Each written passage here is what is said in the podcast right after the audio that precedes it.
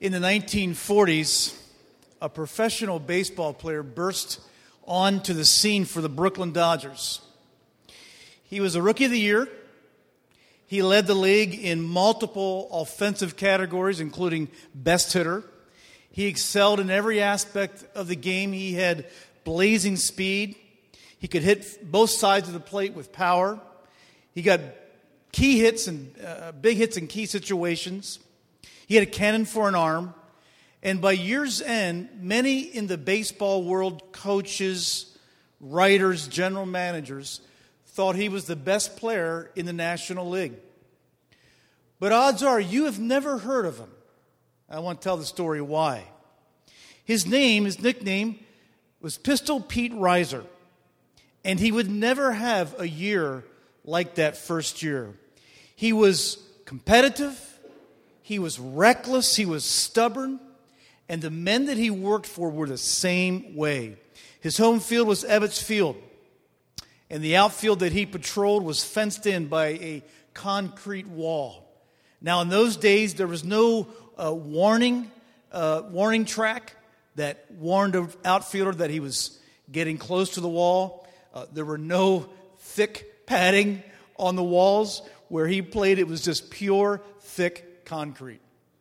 Seven times in seven years, Pistol Pete hit the wall at full speed, face first, head on at Ebbets Field, or, or fields like it.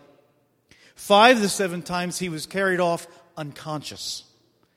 Bloodied face, contorted face, sometimes spending several weeks in the hospital, sometimes not waking up for several days. But still, he labored on. There was no concussion protocol back then.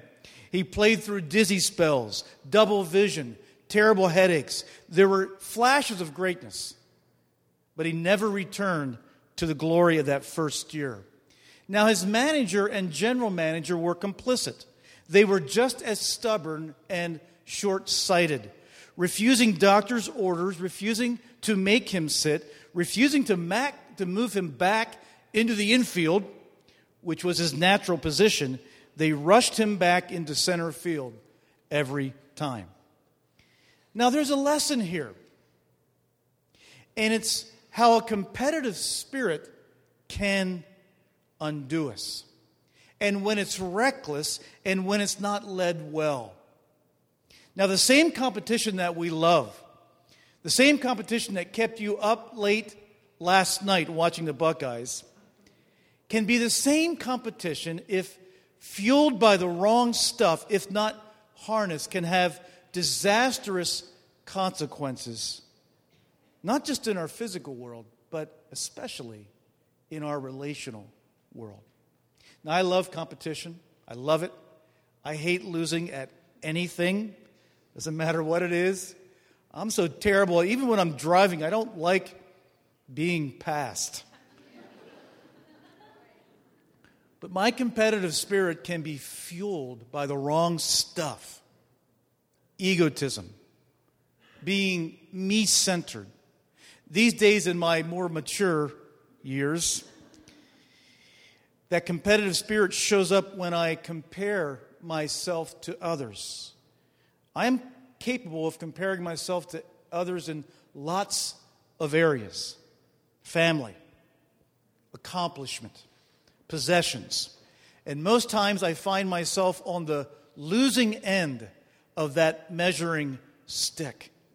And it yields a discouragement or a bitterness that is totally unnecessary.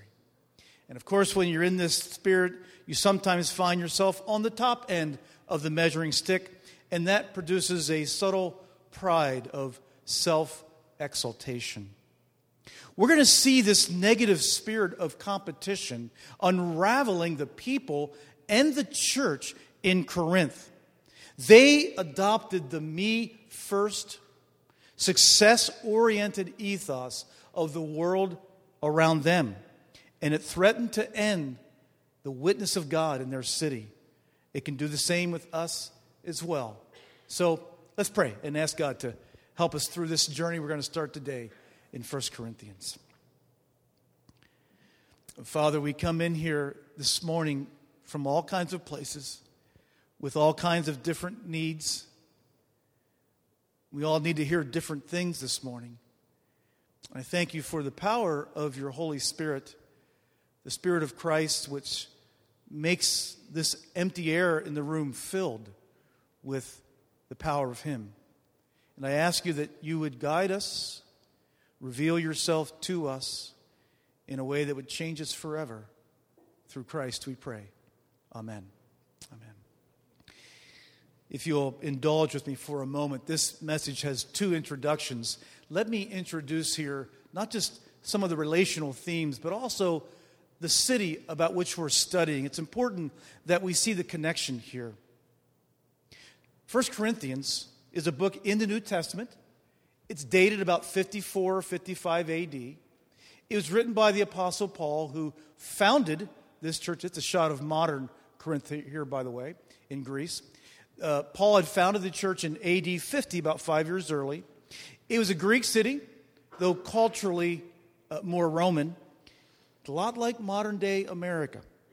Had an advantageous trade position. It was a prosperous city. It was a transitional city. Corinthians did not have many family or social ties. It was a city where you could make something of yourself. You had the opportunity to be upwardly mobile. The end game was achieving a position of prestige through wealth or through wisdom. Many Corinthians were free from the daily toil of survival, and it was stylish to seek out wisdom. As in all over the Greek world, rhetoric was prized. Rhetoric is a form of speech. With little print media and no visual media, Corinthians enjoyed speeches in their public marketplaces. Rhetoric valued the art of persuasion. Audiences in Corinth, they were taken aback by impressive, by sophisticated speakers, even if the content lacked sincerity, or even if it lacked a little truth for that matter.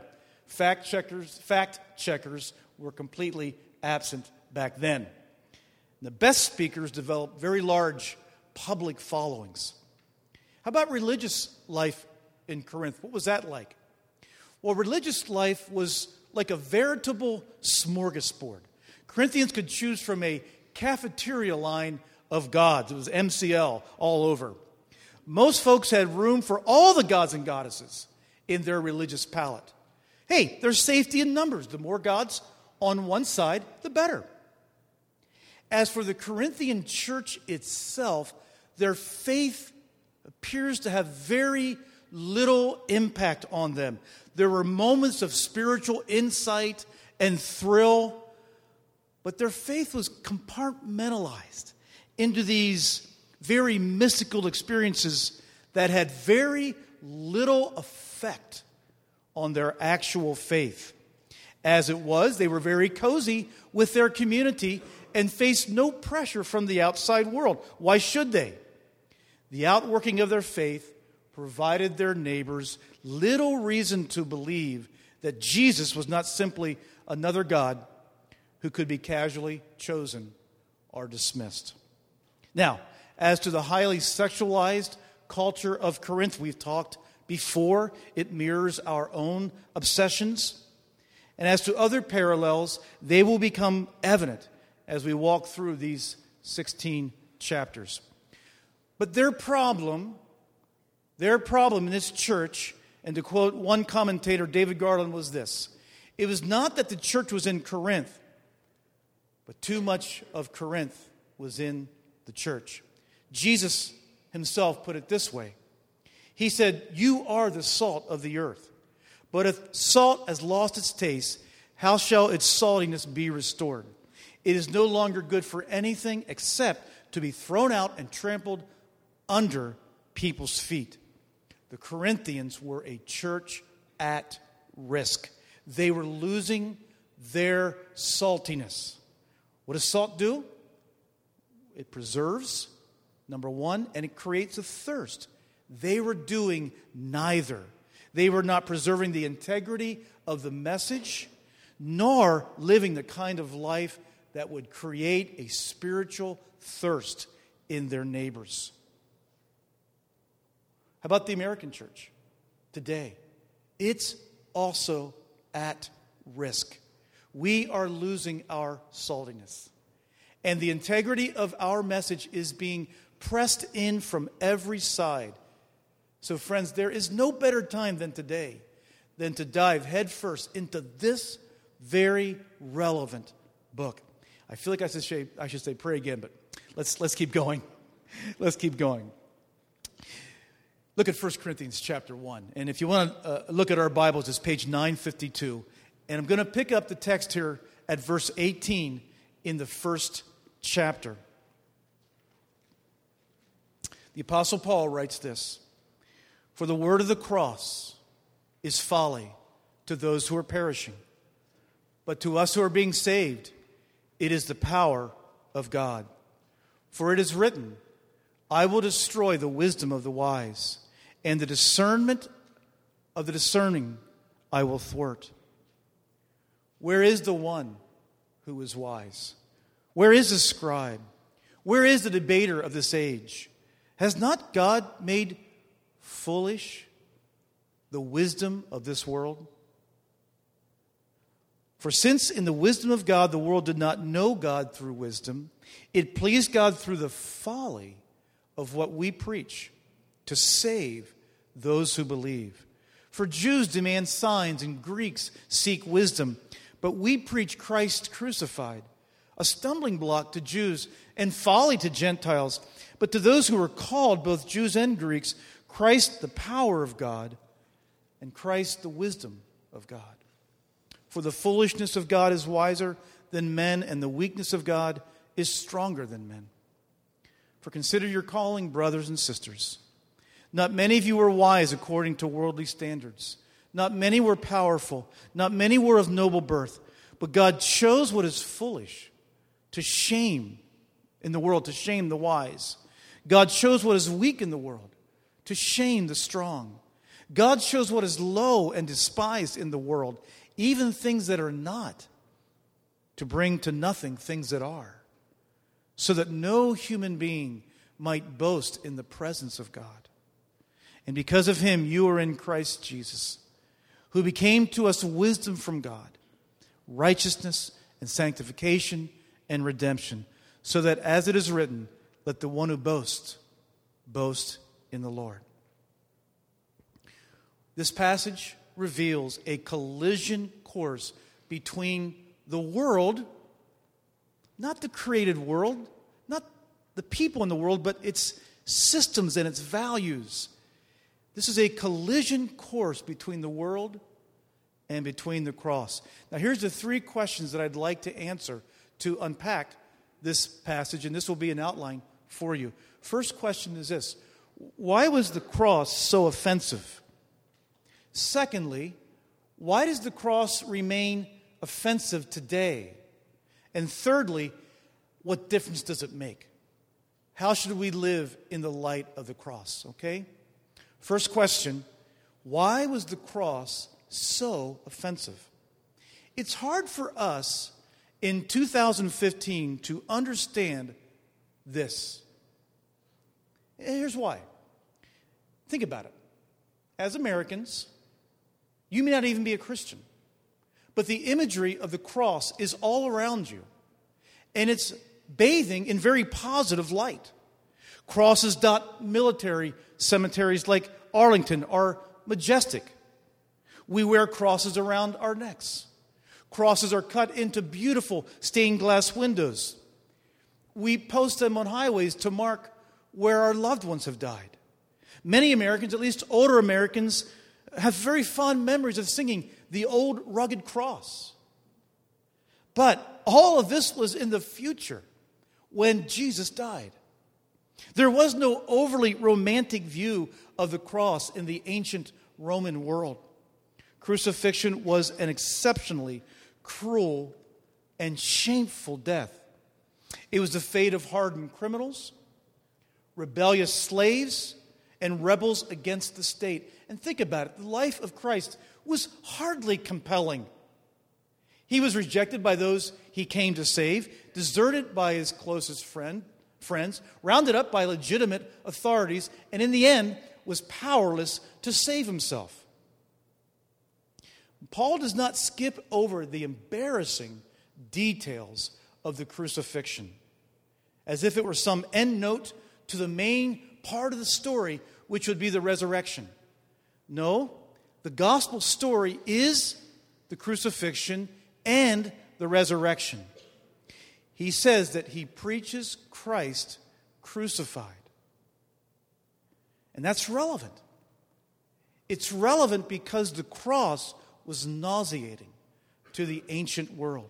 It flew in the face of a culture bent on individualism and getting ahead at all costs.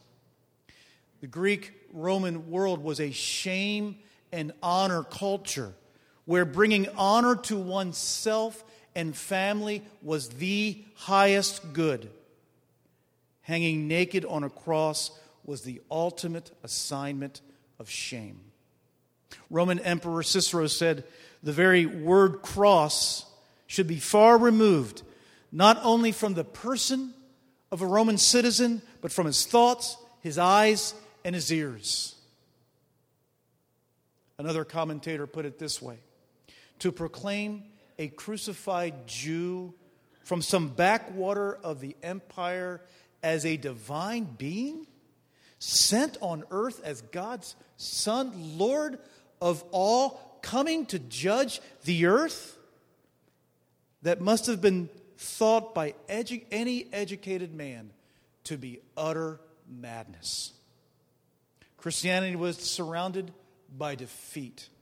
And to preach Christ crucified, to identify with that message, was to make oneself vulnerable to the same stigma of defeat and contempt. What does it mean there in verse twenty-two, when it says that the Jews demanded signs? Well, for the majority of Jews in this era, God had become a formality, a lifeless religion, not a personal encounter. They were looking for a mighty sign of victory over their enemies, a miracle like the days of the Exodus, a show of political prowess. And so they missed the more subtle yet deeply profound signs, like the tearing of the veil in the Holy of Holies. How about the Greeks? Why did they miss? Why were they offended at the cross? What does it mean for them to seek wisdom? It meant that they believed that through the power of the mind, through the power of reason, without help from God, they could achieve a God-like status. They could discover on their own the purpose and meaning of life. Wisdom showed them the pathway towards respectability. Through their superior intellect, they could suppress the animal or lower desires that they knew were inside of them. Here comes the cross and its message about a dying Savior, dying for their sins. And what this did is that it took the sins of slaves and prostitutes, and it put them in the same company as the reputable and the wise. It took the reputable and self-described wise, exalted person down several notches and put them on the same level as the dirty and the foul. And to a Greek, this was an absolutely repulsive idea. That's why the cross was so offensive in the ancient world. But, but why does it remain offensive today, even this second question, even in light of the positive imagery? Look at verse twenty-five. This will help us understand. "For the foolishness of God is wiser than men, and the weakness of God is stronger than men." God's wisdom versus man's wisdom. And exhibit one, that God's wisdom is greater than the world, exhibit one is the Corinthians themselves, which they seem to have forgotten their less than glorious origin before they came to Christ. They didn't measure up. And to put it in today's vernacular, Paul said, not many of you fit into the mold of the young, hip, and successful. Paul is suggesting here in this passage that human wisdom without God, it does have a partial knowledge because we're created in God's image. But that knowledge without Christ is vulnerable. What's it vulnerable to? It's vulnerable to our own self-deceit, our own capacity to deceive ourselves, to take that partial knowledge and to twist it into love of ourselves and love of our own accomplishments, defining ourselves not as sons and daughters of God, but defining ourselves by being more successful, more thin, more wise, more smart, more moral than the next guy. This worldly wisdom cannot even recognize God's wisdom. Even if God's wisdom is perched right in front of it, waving a big flag. Why? Because this wisdom is in love with itself, and it is blinded by its own sense of self-importance. I couldn't say it better than this, comparing the wisdom of the world with the wisdom of the cross. T B Savage said this, "The wisdom of the world runs counter to the cross because it breeds a competitive and self-serving outlook. It glamorizes self-promotion and elitism, comfort and ease, not suffering, personal honor and esteem, not humiliation. Such wisdom is tantamount to exalting oneself in the face of God, and it lies behind the breakdown of community. The wisdom of this world seeks its own advantage, no matter how much it hurts others. The wisdom of the cross serves others with no regards for personal cost." That's the difference. Why does the cross still offend today? Because it continues to crush the wisdom of the world. It continues to expose it as insufficient to make us truly human, as insufficient to set us free from ourselves, as insufficient to lead us to truly satisfying relationships. The cross today offends those who believe that through the power of superior intellect, they can master the mysteries of the universe. It continues to offend those that believe that through the power of a superior moral or family life, they can establish a right standing before God. It offends those who believe that through the power of their wealth and reputation, they have proven their goodness and worth, somebody that God will be glad to have on their team.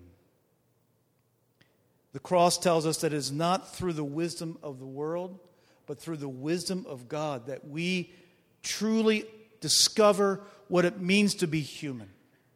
Only through the wisdom of God do we find the power to be set free from addictions, obsessions, and self-destructive desires. Only through the wisdom of God can we find genuine satisfaction in community.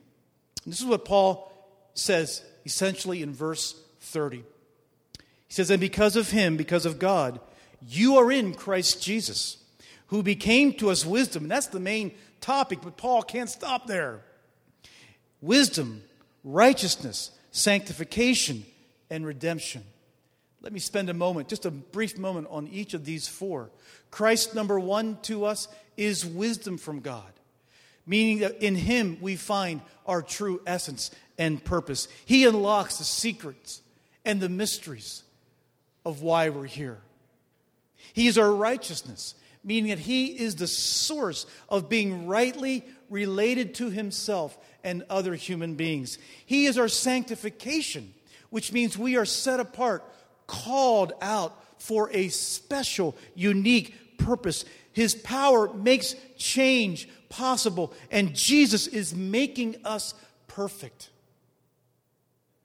You know, many of us come to God only wanting him to take away a few plain, evident sins, ones that are annoying to us, that keep us from not getting along in the world, and they're annoying to others also. But once those sins are gone, and having gained back a sense of self-respectability, we begin to coast. God's done enough for us. We don't want any more. But as C S Lewis draws an analogy, coming to God is like going to the dentist. You don't want to go, but at some point the toothache is so bad, you must. And and and once that happens, once you've done that little work on your toothache, you don't want to return. But what happens? The dentist has seen the inside of your mouth. And he or she says that there's a lot more work to be done. God is the same way with you. Once you let Him in, once you begin with Him, He will not let you go. His goal is to make you perfect, which is precisely what He will do in the life to come. And what He asks you to give up on that journey will be far more painful than those first few annoying sins that drew you to Him in the first place. He is our sanctification, Christ. And Christ is our redemption. Through Jesus, God does not leave us alone to die in our own sins. He does not leave us alone with a debt towards Him that we can never repay. Our lives were lost to God when we walked away from Him. He purchases our lives back by exchanging His life, His own life, for ours. So wisdom, righteousness, sanctification, and redemption is all through Christ. Now, let me ask this final question. What difference does it make? How then should we live in the light of the pathway of the cross, the wisdom of God? I want to just briefly talk about interpersonal relationships and then talk about corporate relationships in the church. Look back at verse ten in the first chapter. And let me read these verses. This is the first area that Paul corrects in this church. I appeal to you, brothers and sisters, by the name of our Lord Jesus Christ, that all of you agree, and that there be no divisions among you, but that you be united in the same mind and in the same judgment. For it has been reported to me by Chloe's people, interesting, that there is quarreling among you. What I mean is that each one of you says, I follow Paul, or I follow Apollos, or I follow Cephas, or I follow Christ. When too much of the world gets inside of us, when we judge by human standards or the wisdom of the world, it inevitably divides and creates factions and creates dissension. It separates friends, siblings, couples, parents from children and children from parents, and it divides and separates churches as well. And that's what's happening here. They are way over-identifying with people that they can see in flesh and blood rather than following Christ, which requires faith. So, making this practical for today, let me ask you, are you caught today in some kind of division? Are you separated from someone that you love? Are you in some kind of conflict this morning? Have you considered your, first, have you considered your part in it? Is there wisdom from the world that you are operating by? Is there a standard of success? Is there an expectation you have placed on someone that bubbles up not from the wisdom of the cross, but from a worldly definition of success? Maybe that expectation comes from a competitive desire, or perhaps it's more subtle than that.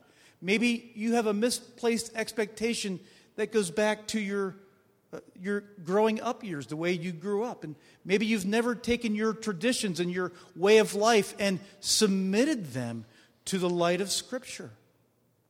Maybe you're operating more in the ways of, of the world and the patterns of the world than you realize. You may place all the blame on the other party, but you've never looked inside. That's the first place to start. Now, having done that, on the other side of the conflict, There may be a party that is indeed clearly abusive, clearly manipulative. They embrace without shame the world's values and use the world's means to oppress you. What is the cross? What does the wisdom of God say here? Well, the cross sheds light on this side of the conflict as well. First, it urges us to forgive unconditionally, as Christ forgave unconditionally. But in the same light, because Christ died for real evil, the wisdom of God refuses to deny the existence of evil. And because God demanded a payment for real evil in Christ's death, we see there is no compromise with evil. It must be confronted. You see, the world in its wisdom does not know how to forgive while confronting evil. But what do we learn from the wisdom of God? In the wisdom of God, we take evil seriously. We confront it. We fight against it. We may even have to separate from the evil person. We may not be able to entrust ourselves to them without boundary. But we still work to forgive. We still have no grounds for hatred, for we too are sinners. We too are saved by grace, and we are preserved from evil only by His grace.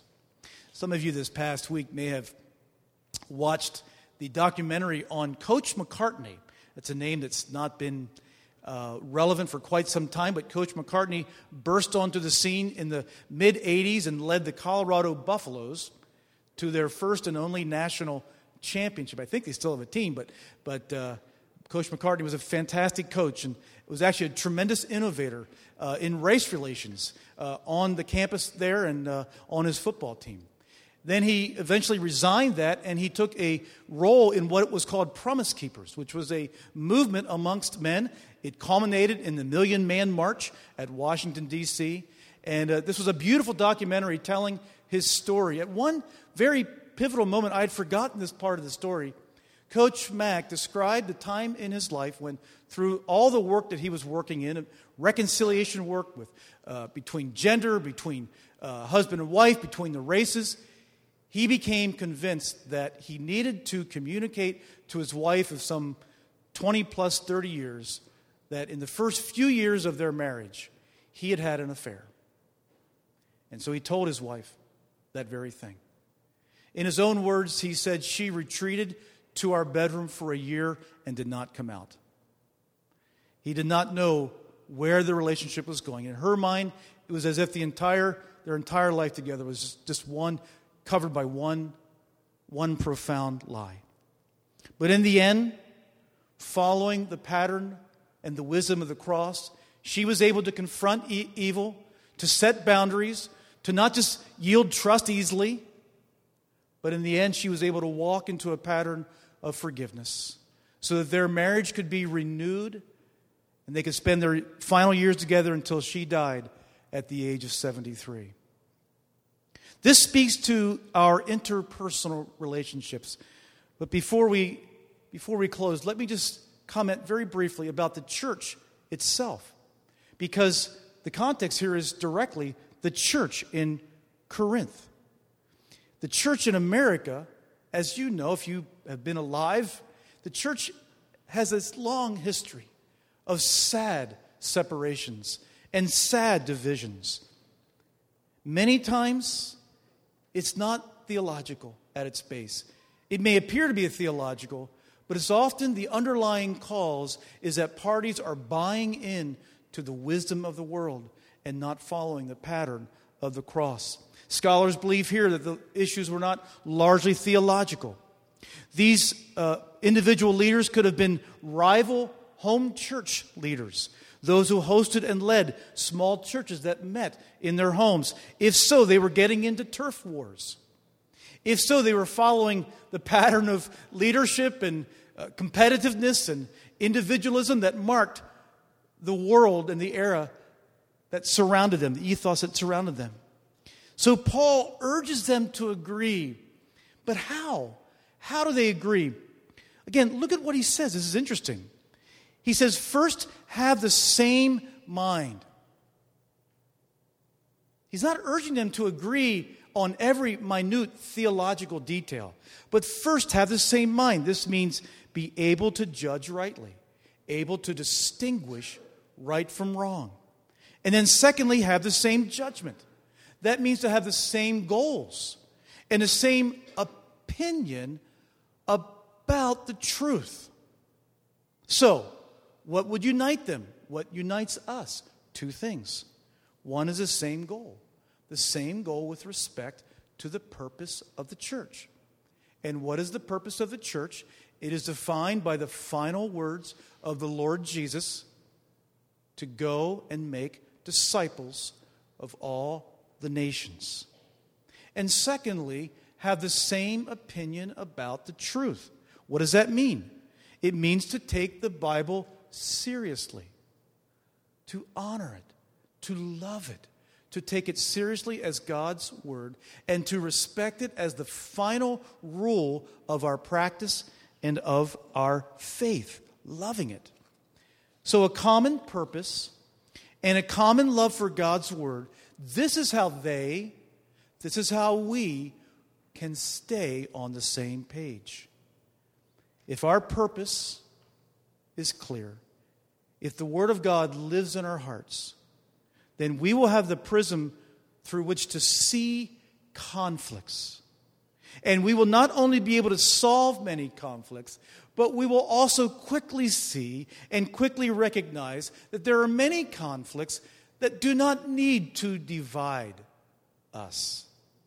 They are issues of personal preference or desire. They are issues that Christians with the same goals and the same love for God can disagree on without hindering genuine community. Let me give you a couple examples. This is a simple one.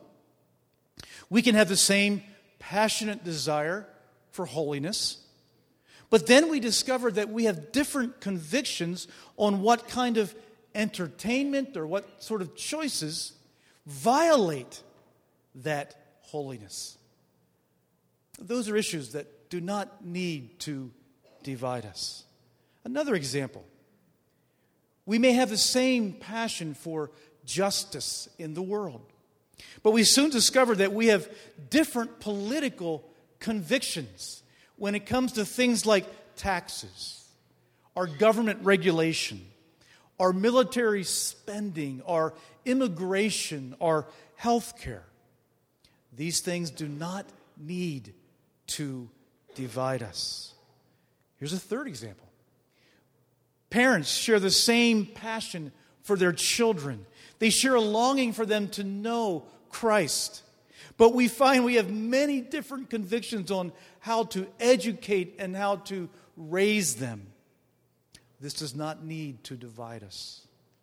Fourthly, we all agree with the idea that every person is a minister. But we soon discover there are many different issues that motivate us.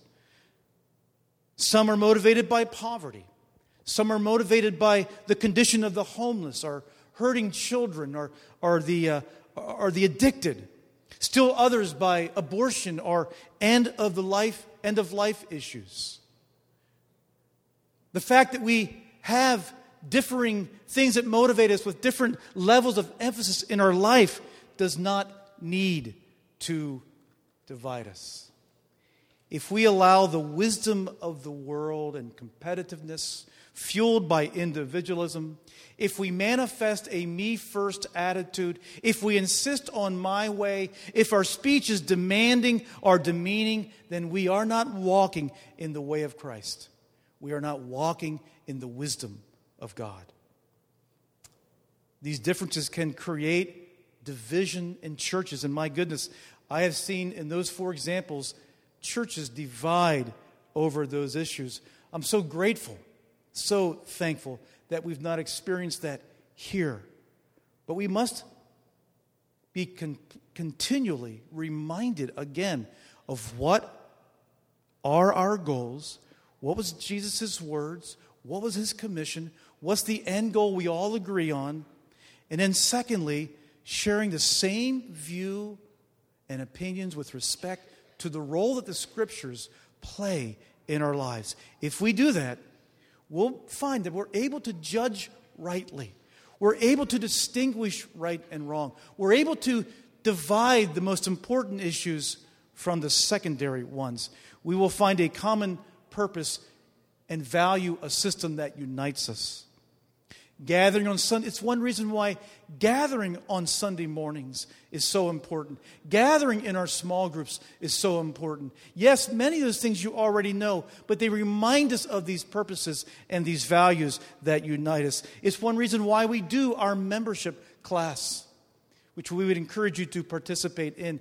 That class helps us move forward in the same vision and the same page, united together, and hopefully avoiding the kind of divisions that have hurt so many other churches. What is the big idea of this passage? I think it's this. When we reject the world's wisdom and adopt God's, we will experience a oneness in our friendships, in our marriages, in our families, and in our church that tells the world, tells the world with a big neon sign, with big banners, that the invisible God is a living, present reality. And isn't that what we want? That's what we want. Let me close on this quote by Eugene Peterson. Peterson said, "There can be no maturity in the spiritual life, no obedience in following Jesus, no wholeness in the Christian life, apart from an immersion in and embrace of community. I am not myself by myself." Let's pray.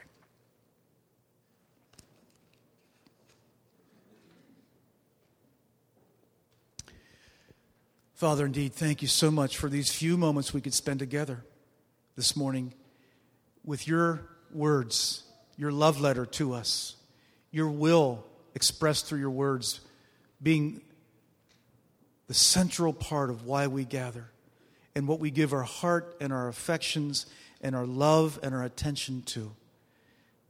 God, um, for those this morning that are experiencing conflict, bring your wisdom and your guidance to them. Some, Father, some here find that they need to set maybe a boundary. Give them courage and strength to call evil evil and strength to do that today. Lord, others have to look inside and realize they're part of the problem.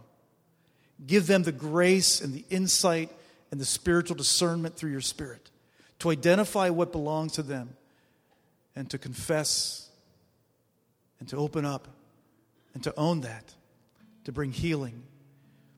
Father, I thank you for the great oneness that has marked our church for so many years. And oh God, please, we don't want to lose it. It's only been by your grace. It's not because we're anything special. I pray that we continue to be united around your purpose. I pray we continue to be united around a love for your words, and that would never change. It would go another forty years. Showing this community what it's like when Christians love one another. Father, we pray for that power. In Christ's name, amen. Amen.